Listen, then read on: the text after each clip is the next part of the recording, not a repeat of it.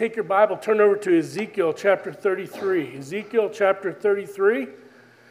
Lessons to live by from 1st and 2nd Peter. In April of 2021, we started a study on kingdom focus.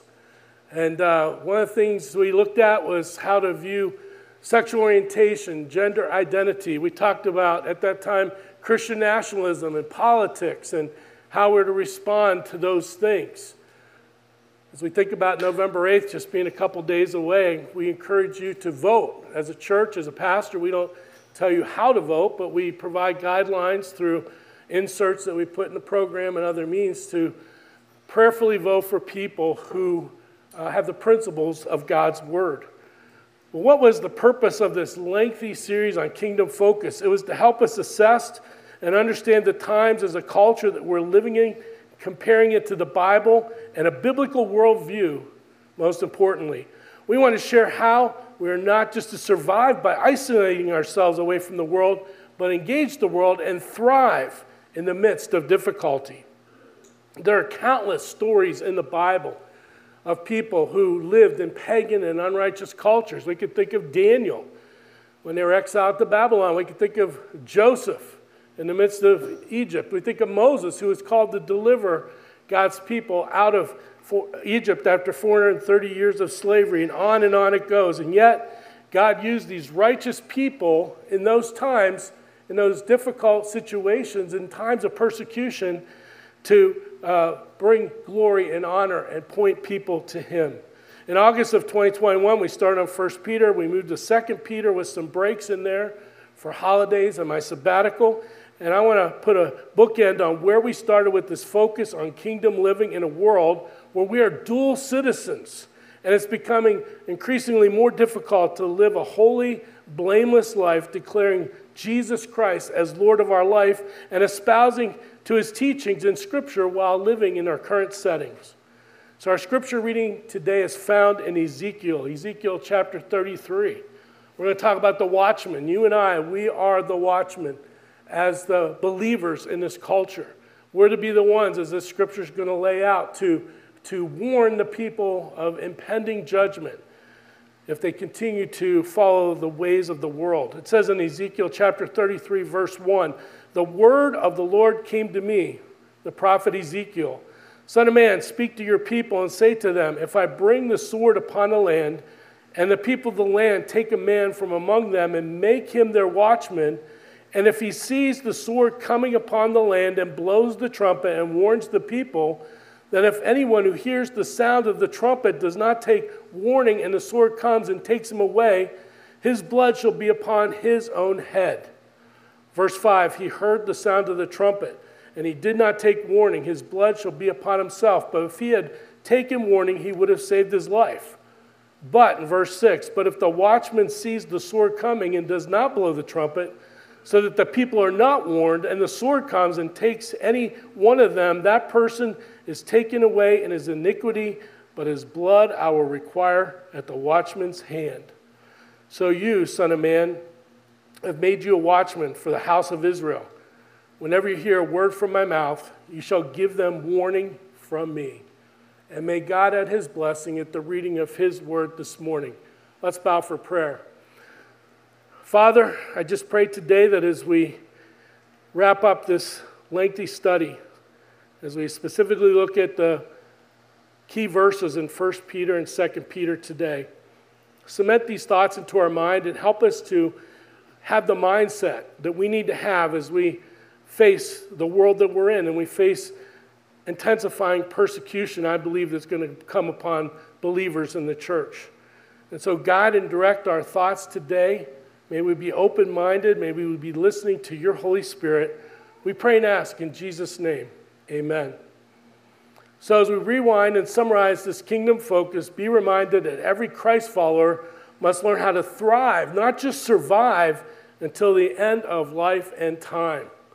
So, I'm, I'm emptying out the kitchen sink today. I'm giving you everything I got. I've listened to podcasts and studies over the last couple years, and I want to give you some very important things that are application for how you can live in this current time.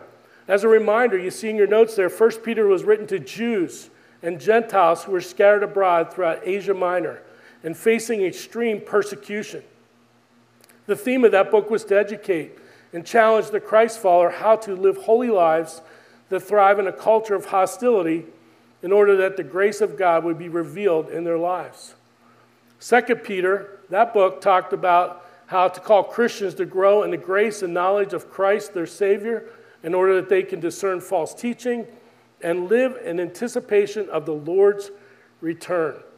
Today's message, as I prayed in my prayer, is reflected in the key verses in these two books. So, first of all, on your outline, be prepared to share the hope that is in you and is available to all.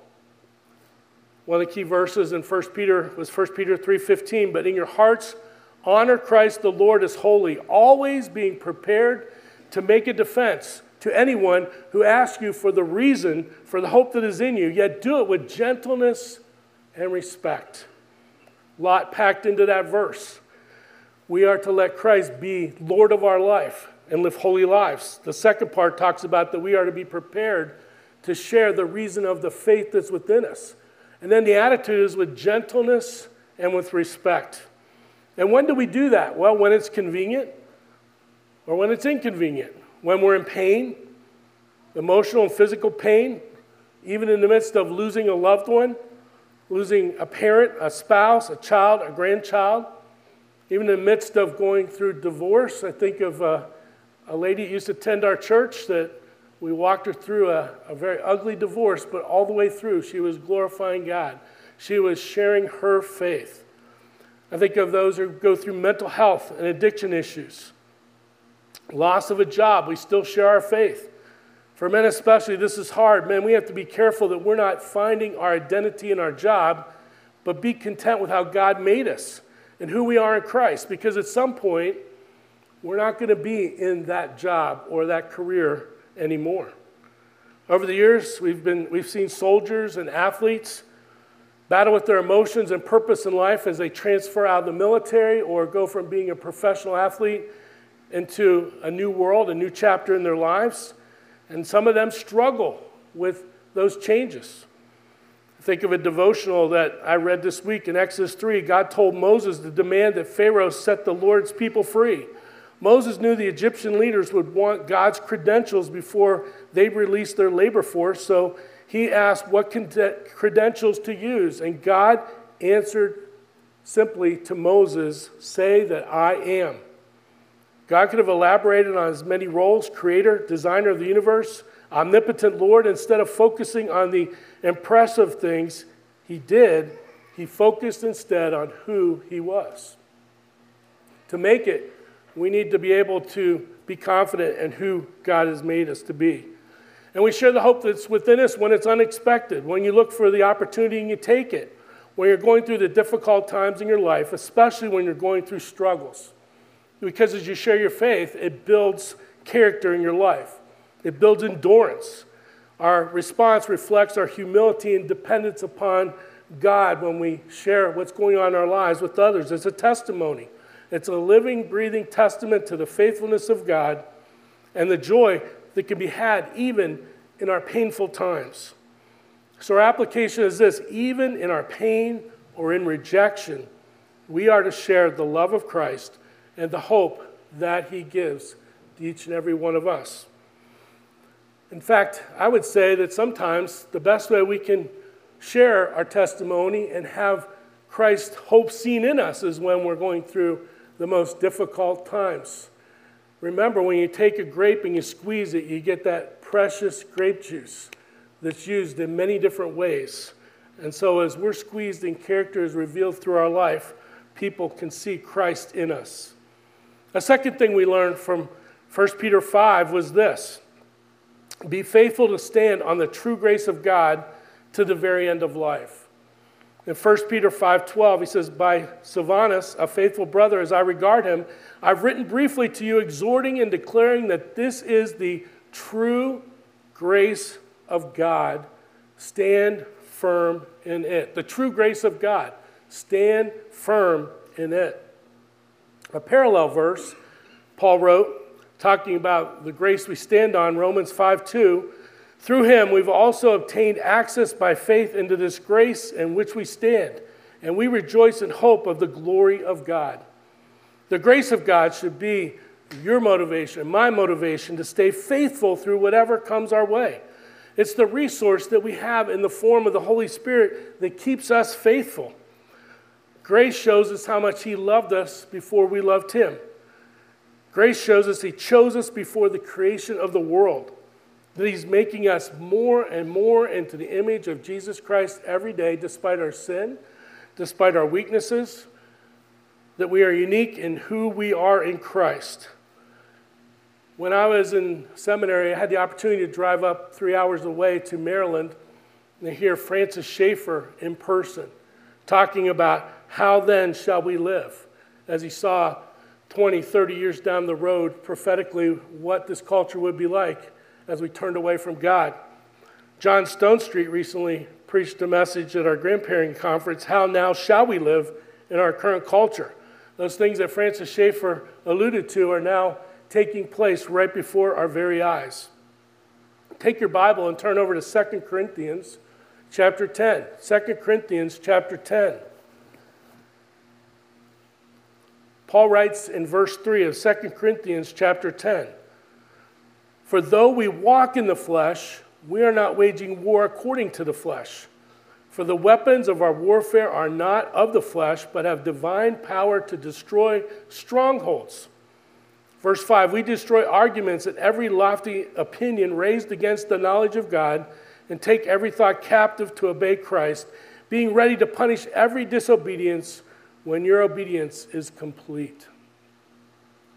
Keep your finger there. I'll just read this verse, Ephesians 6:12. We'll come back to 2 Corinthians 10, but Paul said, "We do not wrestle against flesh and blood, but against rulers, against the authorities, against the cosmic powers over the present darkness, against the spiritual forces of evil in the heavenly places."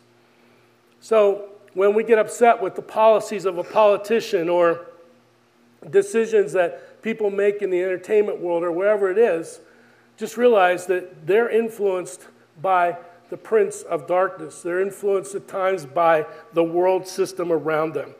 And so 2 Corinthians 10 tells us there in verse 5 to destroy the arguments. Now we are weaponized for battle. In Ephesians 6, Paul says, Put on the armor of God. And uh, James was telling us at men's group how he prays on the armor every day, and I try to do the same thing. That is the, the armor that we put on that we face battle. Think about also the blood of Christ, as we've talked about at communion. And we talk about the testimony that we have. Revelation 12 11 says, And they have conquered him, Satan, by the blood of the Lamb and by the word of their testimony, for they love not their lives even unto death. So, folks, we need to know not only what we believe, but why we believe it. We need to keep asking ourselves that question what is the why? Why? Why are we pro life? Why are we against abortion? What does the Bible say? Why are we treating others with dignity? Because they're made in the image of God. Why am I voting as an American citizen with that opportunity? We need to answer the why questions in our life instead of trying to just be a moral person. Second of all, we have to take every thought captive in these verses. 2 Corinthians 10:5, the second part talks about that. Biblical worldview is essential. The problem is, too many of us, we separate the secular from the sacred. We come here on Sunday, and maybe we come and serve sometime during the week, but then we view the rest of the week as something different than being here and serving God. But I like what Voddie Baucham said, and I've been adopting this into my life. He said, All of Christ for all of life all of Christ for all of life. Everything we do is an act of worship. Whether it's washing those dishes, whether it's taking care, whether it's taking care of the kids, whether it's doing the laundry, whether it's doing our job nine to five, whatever it is, all of Christ for all of life. The problem is that people do not have biblical worldview of civics, politics, genders, marriage, abortion, finances, a biblical worldview of relationships, how to view vocation as a calling, education, how to view other ethnicities. We're all one human race. As someone has said, some of us are more melatonin challenged than others. We don't know how to discern the truth that many times is clearly found in the Word of God. So I want to give you something very valuable and important as a takeaway from this study you've got in your notes. Hermeneutics is the study of how to interpret the Bible. I spent an entire semester in college going through the process and putting into practice these basic principles. And in fact, every week I spend time using these exact principles to craft a sermon and to do studies for other things. And so these principles apply, but they should apply to you to help you to interpret the scripture and avoid false teaching. And I'm just going to quickly go through this, but some presuppositions as you approach the Bible. We view the Bible as God's Word. It's inerrant, it's infallible, it's inspired. It's our final authority for faith and how we practice our faith. Second of all, we believe the truths of God's Word are knowable and able to be interpreted. There is a way to interpret. Now, yes, there's definitely verses in Genesis 6, 1 through 4, and we could go on and on with all kinds of places where there's things that are difficult. We could come up with several reasons or how to interpret those things. But in general, we can interpret the things of the Word of God and we respond to what we interpret with our lives. That's important. We just don't do this to gain knowledge, we do it to internalize it into our lives and to live it out. And then the process of moving from study to practice is something that only God can enable, and He does through, so through the illuminating power of the Holy Spirit. And I encourage you to look at those verses when you go home. I could tell you that before I became a believer at age 14, and I went to church and I read the Bible, it was like literature to me. But the day I came to faith in Christ and had the Holy Spirit, the whole thing opened up in new and fresh ways that I never saw before. Why? Because the Holy Spirit gave me spiritual eyes to understand the Word of God. So, how do you interpret Scripture? Exegesis versus eisegesis. Exegesis means that we go to the Word of God without any preconceived agenda or idea, and we dig in and we seek the truth out of it. Eisegesis is when we go to the Bible with a preconceived idea or agenda, and we look for verses to support that agenda. We need to be going to look for the truth and dig it out for ourselves and come with no preconceived ideas. Read the text over several times. Develop an outline. What is the theme of the passage? What's the context of the passage? What's the culture, the history? What are the definitions of the words in their original language? Three, studying using resources to take notes and gain understanding on how to interpret the passage. Notice the first two points, we don't even get to commentaries or resources or anything. We're digging into it for ourselves.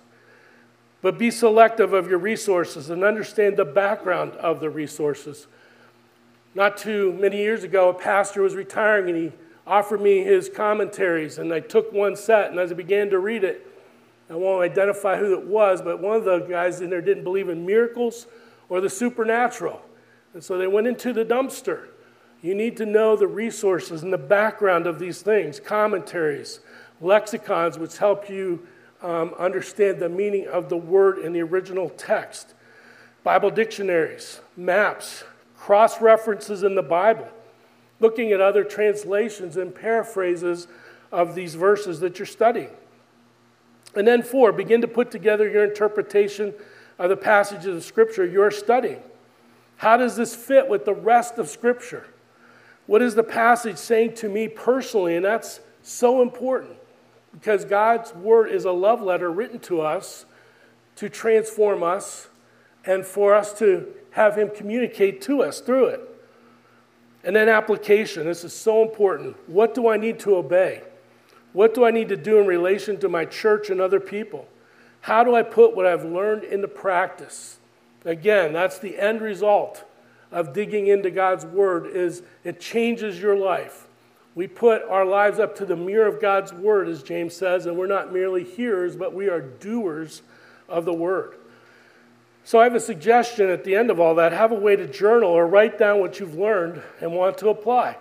So beneficial to go back and see what you've written a couple years ago and to see how far you've come, how far you've grown in your faith. So here's the application God has given to us the truth And the expla- explanation of reality, don't deviate from it. God has given us the truth. And in His Word, it explains reality. Don't deviate from it. Thirdly, be willing to be persecuted for righteousness' sake. Be willing to be persecuted for righteousness' sake. Here's a mini reminder the mindset we need when we face persecution. We can't go in detail, but here are some key thoughts to be aware of. First, as believers in Christ, accept the fact and be willing to accept that people are going to, at times, reject the message of the gospel. And if Christ, who is perfect and was rejected on earth, remember that we will be rejected. And the thing that I have to keep coming back to in my own mind is that they're not rejecting me, they're rejecting the message of Christ. In 2 Timothy 3:12 it says indeed all who desire to live a godly life in Christ Jesus will be persecuted. Not a fun verse to read, not a fun verse to claim, but we need to understand the reality. In Philippians 1:29 Paul said for it has been granted to you that for the sake of Christ you should not only believe in him but also suffer for his sake engaged in the same conflict that you saw I had and now here that I still have. So when we are going through difficult times, when we're being persecuted, okay, we can look to what Paul did and get an example. He says, You're going through what I'm going through myself. Understand the source of the rejection and persecution and embrace the cross and all of its teaching, all of its benefit, all the cross's wisdom the cross is an offense to those who do not believe. 1 Corinthians 1:18 For the word of the cross is folly to those who are perishing, but to us who are being saved it is the power of God. And that's why that famous hymn, The Old Rugged Cross, is so meaningful to so many as we embrace that cross and its meaning in our lives. Remember, you're not alone in facing persecution. And there's an eternal reward awaiting you as a result of your suffering for righteousness' sake. Jesus said in the Beatitudes in Matthew chapter 5 Blessed, blessed are those who are persecuted for righteousness' sake, for theirs is the kingdom of heaven. Blessed are you when others revile you and persecute you and utter all kinds of evil against you falsely on my account. Rejoice and be glad, for your reward is great in heaven, for so they persecuted the prophets who were before you. And if that's not enough, Jesus goes on in the next verse I'm about to read to teach us how to love our enemies and treat them with grace, respect, and dignity when they revile you. There's a video out there of a person who is in the Communist Party higher up in Russia, and he talks about how they subvert a country and how they undermine it and how they bring it to a place where they get rid of all religion and become atheistic and they can control the people. They said there's only one thing, this guy said, there's only one thing that can stop them. It's Christians because they're willing to die for their faith. He says that's the only thing that can stop communism is because they stand for their faith, they're willing to be persecuted, and they do it with grace and humility. Luke 6:35 Jesus said, "But love your enemies and do good and lend, expecting nothing in return, and your reward will be great, and you will be sons of the Most High. For he is kind to the ungrateful and the evil. Remember that part of the purpose of persecution and suffering is to build endurance so we can be faithful to God in the end of our life and run into his arms as he says, Well done, thou good and faithful servant. Persecution and having this joy underlying us and treating enemies with grace produces hope in this life, hope of eternal rest in the new heaven and the new earth that Hebrews, 2 Peter, and Revelation promises. In Romans 5, verses 3 through 4, not only that, but we rejoice in our sufferings, knowing that suffering produces endurance, and endurance produces character, and character produces hope. So when you go through the difficulties of life, you kind of pare down everything and you see what is really important. I'm going to tell you a story that uh, about that, that still terrifies my kids when I tell the story. But um, we, uh, I was out with a friend of mine. We were playing golf at a golf course, and we got to the 15th hole, And uh, this is over in eastern Illinois, and the sky became pitch black and was coming our way. And we started hearing tornado sirens. I've shared this story with some of you in Connect Group. And uh, my friend and I, we were walking. We didn't have a golf cart. The other guys had a cart. said, oh, come on, we got three more holes. We can make it. Yeah, we made it one more, and then it started to rain. So they got in their cart and drove off and left us, and we were running for the clubhouse, and someone graciously brought us into the clubhouse. Well, there was a tornado warning, and it was coming, and the tornado was sighted about 10 miles from my house, and so I was driving uh, as quickly as I could to get home. And you know, my kids, they were in elementary school, and we had taken some appliance boxes and we had created this house for them, and they had painted it and decorated and everything, and it was in our garage. Well, when I got to the house, I opened the garage door, and my kids were standing there, and to their terror, I ripped that thing right out of the garage and I parked my car in there because I didn't want hail damage to my car.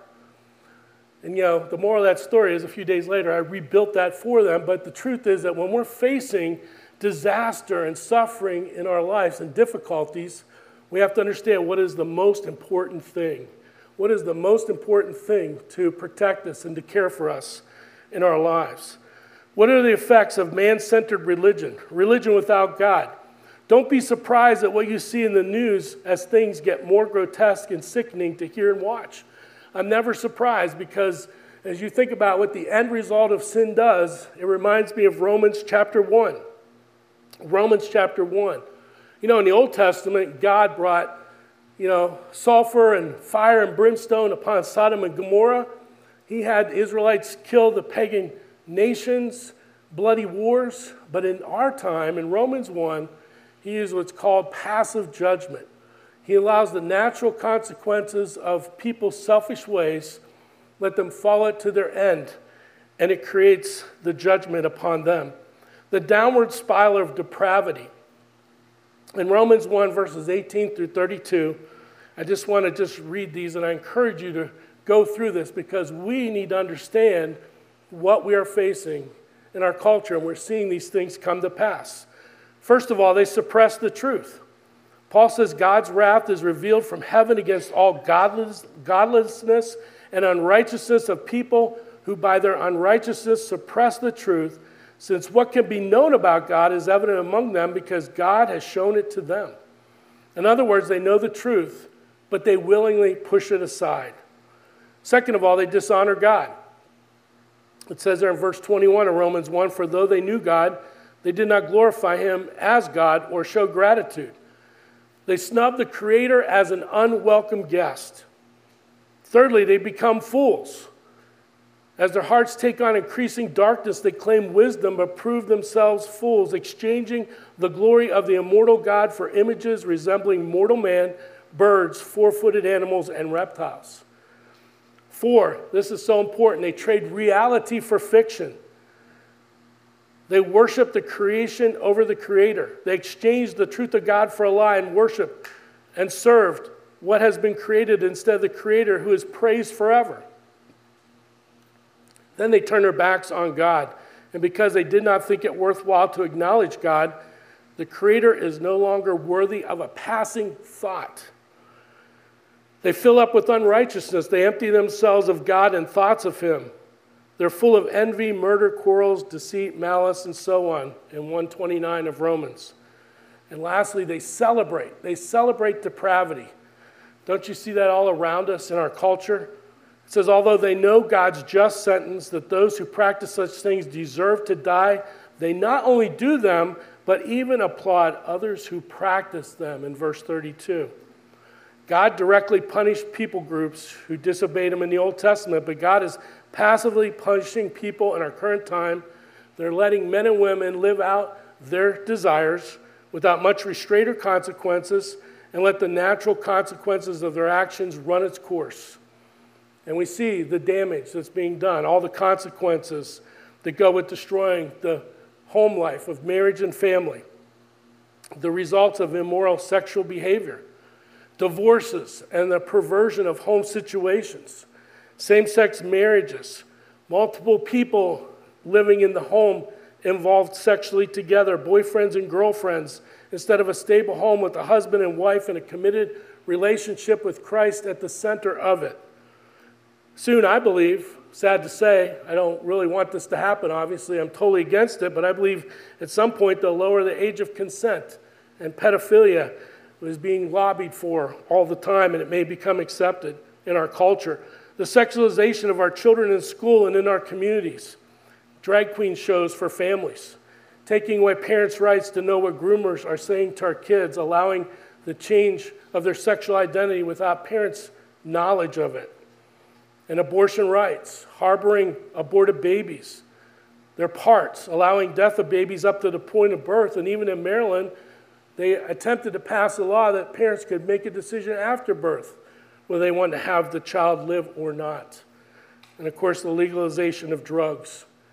Here's the quote of the sermon right here. This is amazing. Phil Knight, who's very progressive CEO of Nike, said one of the political cartoons after our legislative session had a person snorting cocaine out of a mountain of white. It said, Which of these is illegal in Oregon? And the answer was the plastic straw.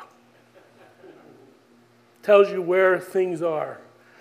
The application understand the times and accept the fact persecution is coming for righteousness' sake. We now turn to the key verses in 2 Peter. By growing continually in the grace and relationship with Christ. By growing continually in the grace and the relationship with Christ. The last two verses of 2 Peter 3 say, You therefore, beloved, knowing this beforehand, take care that you are not carried away with the error of lawless people and lose your own stability but grow in the grace and the knowledge of our Lord and Savior, Jesus Christ. Psalm 119, or Psalm 19, I should say, says, The law of the Lord is perfect, reviving the soul. The testimony of the Lord is sure, making wise the simple. The precepts of the Lord are right, rejoicing the heart. The commandment of the Lord is pure, enlightening the eyes. That should say Psalm 19, 7 and 8. So the more we experience God and grow from what we learn in those experiences, the more blessed we are and the more grateful we become.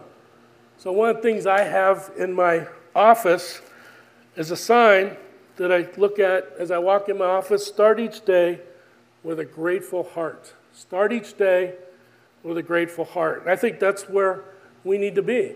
That's why we've given you a calendar, and if you haven't picked one up, they're out in the lobby to write down daily the blessings the things that you can be grateful for that God is doing in your life. So, the application here is this sin will keep you from this book, or this book will keep you from sin, as John Bunyan so aptly said. Sin will keep you from this book, or this book will keep you from sin. Lastly, as we close out these very two important books, be hoping with expectancy in the return of Christ. Be hoping with expectancy to the return of Christ. And we've talked about that the last couple weeks. But it says in 2 Peter 3:18, "To him be the glory both now and to the day of eternity. Amen." I want you to take your Bible, turn over to Luke chapter 12 as we are about to close. But there's a very interesting picture of Christ as he returns. We know he's going to come and he's going to judge the people on the earth. There's going to be a big battle in the valley of Megiddo. The nations there will be judged, and he will separate the sheep and the goats at the great white throne judgment. But do you think about what he's doing on behalf of the believers in Christ? In Luke chapter 12, verse 35 through 37, you see one of the most astonishing images of Christ at his coming. A master from a marriage feast. It says, Stay dressed for action, keep your lamps burning and be like men who are waiting for their master to come home from the wedding feast so that they may open the door to him at once when he comes and knocks. Notice what it says. It goes on to say, Blessed are those servants whom the master finds awake when he comes. Truly, I say to you, he will dress himself for service. Christ will dress himself for service and have them, the believers, recline at a table, and he will come and serve them. Now, we are the servants. There's no doubt means that we're to do exactly as we're told. But the wonder of this picture is the master insists on serving. We may understand this better as we think about his earthly ministry. In Mark 10 45, that he came to serve and to give his life as a ransom for many. But here in Luke, it's a picture of his second coming when the Son of Man comes in the blinding glory of the Father with his mighty angels in flaming fire. Why would Jesus be portrayed as a table waiter at his second coming? Because the very heart of the glory is the fullness of grace that overflows in kindness to needy people. That's why Ephesians 2 7 says that God's aim in the coming ages to show the immeasurable riches of his grace and kindness toward us in Christ Jesus. What is the greatness of our God? What is the uniqueness in this world? Isaiah said, From of old, no one has heard or perceived by the ear, no eye has seen a God besides thee. And notice what he says who works for those who wait for him. There is no other God like this. He never relinquishes the role of his inexhaustible, caretaking attitude of his ever dependent, happy people. He wants to come back to love us, to serve us, and to show us the overflowing kindness of his glory. What an amazing, amazing thought for us as believers. So, the goal for our lives, our children's lives, and the lives of our grandchildren is found in 2 John 1 4. I rejoice greatly to find some of your children walking in the truth, just as we were commanded by the Father. That's my constant prayer for my kids and my grandkids. That five years from now, or after I pass away, to know when we get to heaven that they continue to walk in their faith. This must be the goal of our church through evangelism and intentional, and I mean intentional discipleship to teach moms and dads, kids and grandkids how to endure and be a light as we roam through the darkness of this culture. The darkness is touching all of us at some point in our lives and family lives if we are honest. So here's the final application stay focused on Christ to the end so you can run the race and endure to the end. Keep going. Don't give up. Don't quit. Stay focused on Christ to the end so you can run the race and endure to the end. As we're about to pray, here's the key thought to think about. Are you prepared to face the opposition and endure to the end? Are you prepared to face the opposition and endure to the end?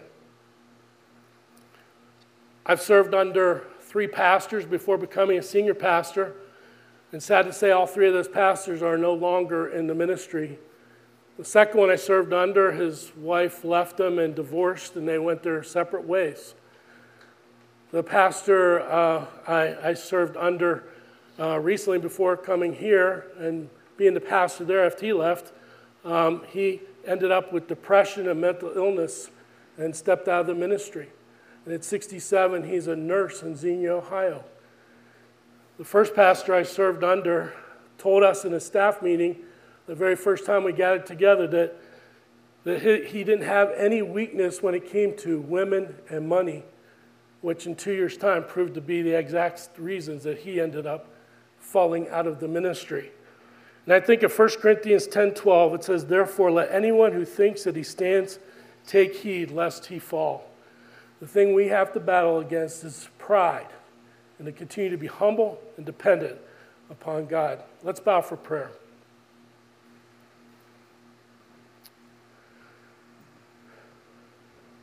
Do you feel prepared to run the race to the end? No matter what comes our way. That's the challenge. I can't tell you what's going to happen in a year, two years, three months from now in your life or mine. October 1st, my wife went through a stroke. She could have been in heaven. We never know what's going to happen. But are you prepared to run the race to the end? Are you confident in who you are in Christ? I leave you with that to think about as we pray and sing this last song. Father, we come before you. These are sobering things and sobering times.